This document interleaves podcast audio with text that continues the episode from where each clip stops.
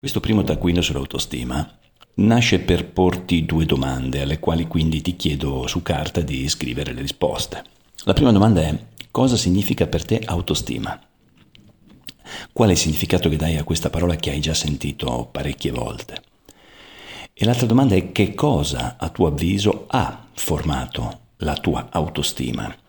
Lasciamo stare adesso un giudizio di valore, alta o bassa, questo lo vediamo poi man mano che ascolterai gli audio su questo argomento, ma per ora è eh, cosa intendi per autostima, quindi scrivi il significato che dai a questa parola e che cosa o chi a tuo avviso nel corso della tua vita in questi anni ha contribuito a formare la tua autostima.